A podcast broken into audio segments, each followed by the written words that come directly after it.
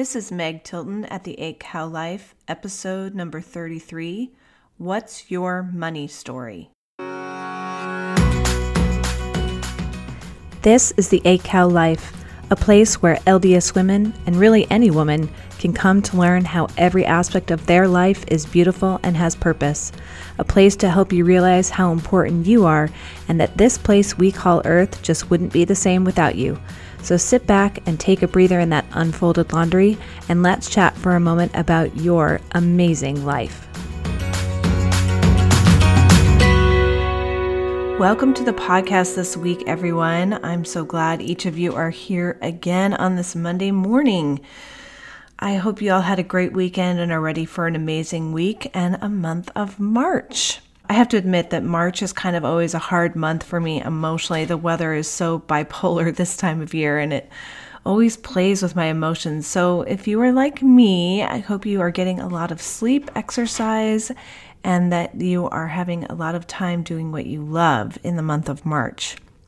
I'm kind of weird that way. I kind of have like a down slope emotion as spring comes along, which I know is opposite for a lot of people.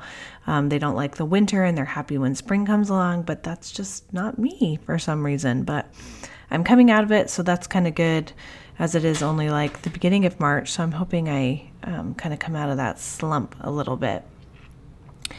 If you happen to miss it, there is another podcast episode of A Cup of Joel that I posted yesterday. Um, we were both absolutely thrilled to finally get some listener mail, and we addressed those emails on the podcast yesterday.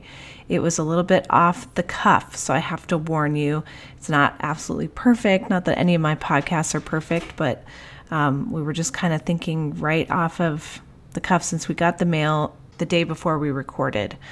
And I hope that you all go and listen to that and that you don't miss it. It's a great episode. I also wanted to go over um, two things before I jump into the podcast.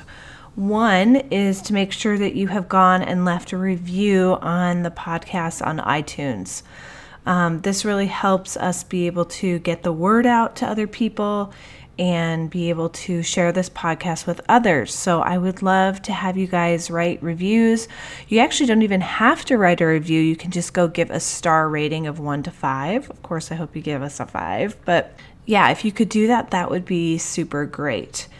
And the second thing is is that if you have not signed up for my Happy Friday news, then go ahead and go over to my website at the8cowlife.com and make sure that you sign up for that because those are fun little emails that I send on Fridays to kind of give you a pick me up for the week and be able to head you into an awesome weekend and I thought today, so that you kind of get a flavor of what that is, I would read one for you today on the podcast.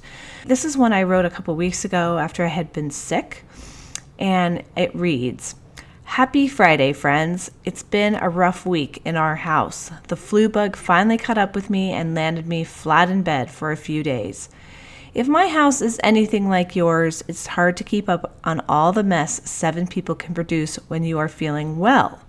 You can imagine the carnage with me being out of commission for a few days. In all fairness, my husband does pretty well, but it's always better if the two of us are tackling it together. This morning I managed to get myself dressed, get the kids off to school, and then came home to collapse but the mess got the better of me, and since I was under the happiness of Advil, I gave myself half an hour to attack my bedroom. It's amazing what 30 minutes can do for you. It actually looks somewhat normal now, and I'm able to take a deeper breath and feel some more calm. Just like our homes, our brains can get cluttered too. And just like Taking 30 minutes to address the mess in our homes can make a difference. Taking some time each day to address the clutter in our brains can make a big difference as well. So, do some inventory of your brain this weekend. Clean out the thoughts and ideas that are keeping you from your dreams. Your brain will thank you. Have a good one. And then I sign it, of course. So, so fun and just a little quick pick me up for the day. So, if you would like a pick me up for the day every Friday, make sure that you subscribe today on my website at the8cowlife.com. So let's get to the podcast for this week. It's a new month, and so we are moving on to a new subject. And I feel like last month's topic of grief was so good, and I got so many amazing responses from so many of you. I'm glad it was a topic that helped so many. I was a little bit nervous about that topic going in, but it ended up being a great month, and I'm just so happy with how it all came together. So, this month we are switching gears and going to talk about money. Who's excited? Everybody? okay, money is something that seems to conjure up a whole ton of emotions for people, and many aren't really clear on what they think or want to think about money. I think it is a complex topic, and every one of us has a story surrounding money. A few nights ago, I listened to a TED talk by a woman novelist named Chimamanda Adichie. I think that's how you say it. She's from Nigeria. And the theme of her talk was that our lives and our cultures are composed of many overlapping stories. She tells the story of how she found her authentic cultural voice and warns that if we hear only a single story about another person or country, we risk a critical misunderstanding. So I love this talk because I think it applies to almost every area we find ourselves in in our life. And so I want to talk today a little bit about the stories that we have surrounding the subject of money. I think the principles of understanding that no one has just one story are very important to apply to how we look at others in regards to their relationship as well as our own relationship with money.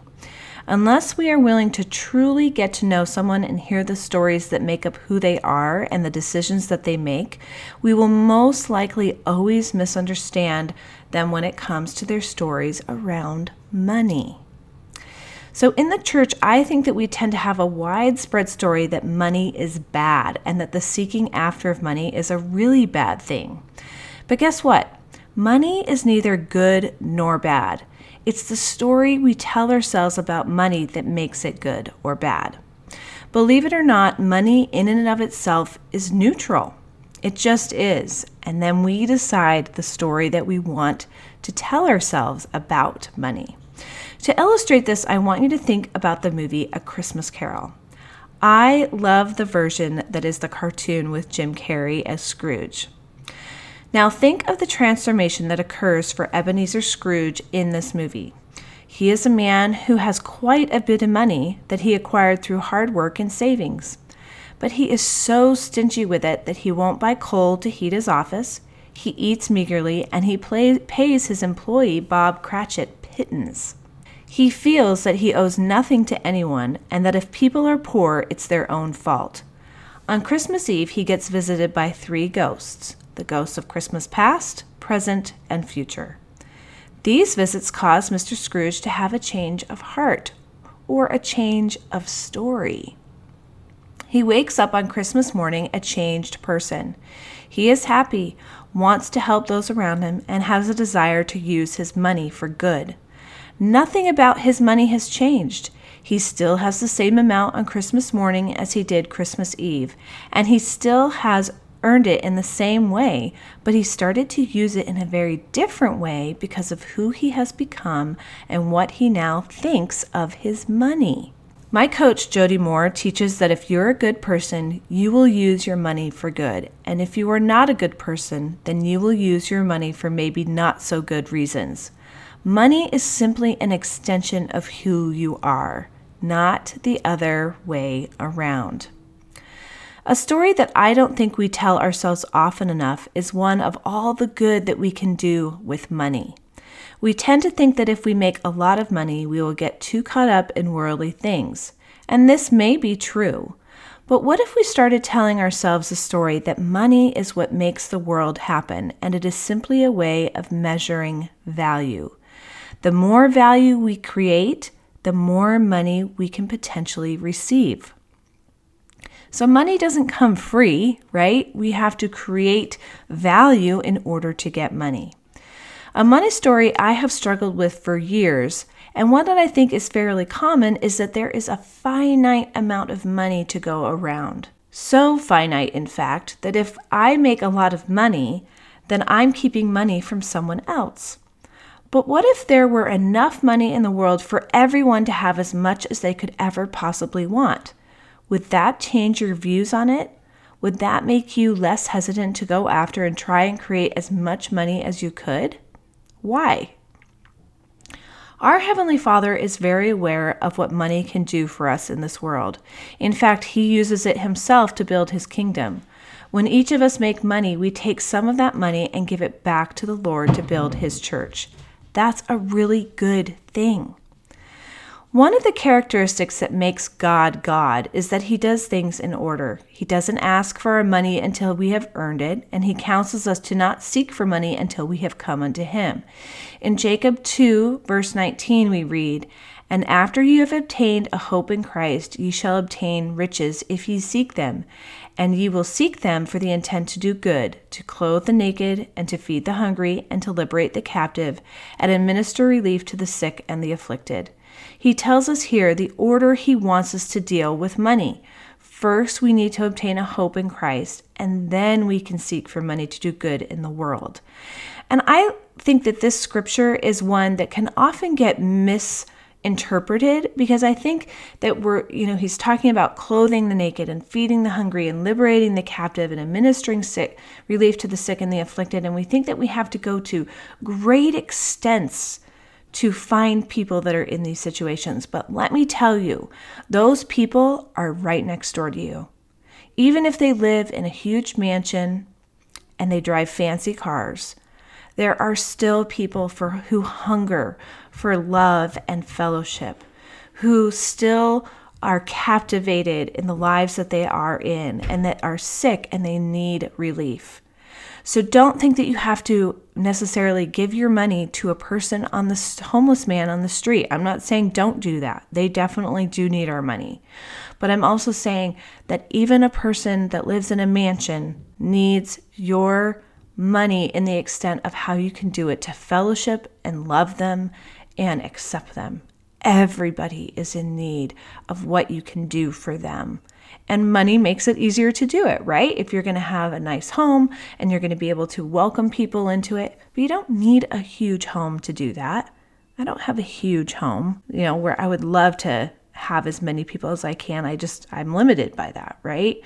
But I can still do what I can in the sphere that I'm in. So here's a thought I want you to try on. Is it really less vain to stew and stress and think about money all the time when we don't have enough of it to meet our needs, as opposed to hoarding it and being greedy when we have a lot of it? We seem to believe the story that there is nobleness in not having enough money and shame in having too much. This is why I think Heavenly Father is not so concerned with how much money we have, but that we are good stewards of our money. No matter what financial situation we, we may be in, we should continually be striving to remain out of debt and to use our money for good purposes. It is the intent of our hearts that matters more than the money in our pockets. You can have little money and not have good intentions in the use of it just as easily as you can have a lot of money and do much good with it. What is your story about money?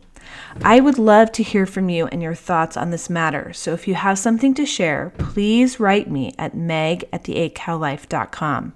This is going to be kind of a more interactive month because I think it's really important to get different perspectives on this subject.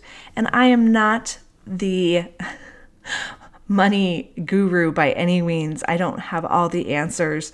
I just have my own stories about it that I can share with you, but I would love to share some of your stories. So please make sure that you write me at meg at the 8 cow life if you have something to say or contribute or a question that you might have. I would love to be able to answer it on the podcast.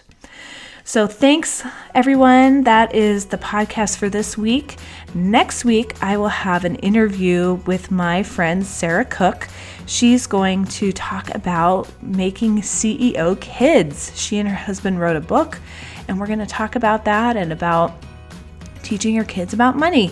So I'm super excited to be able to share that with you. So come back next week and you'll be able to enjoy that interview. Until then, I hope you have a great week. Bye bye.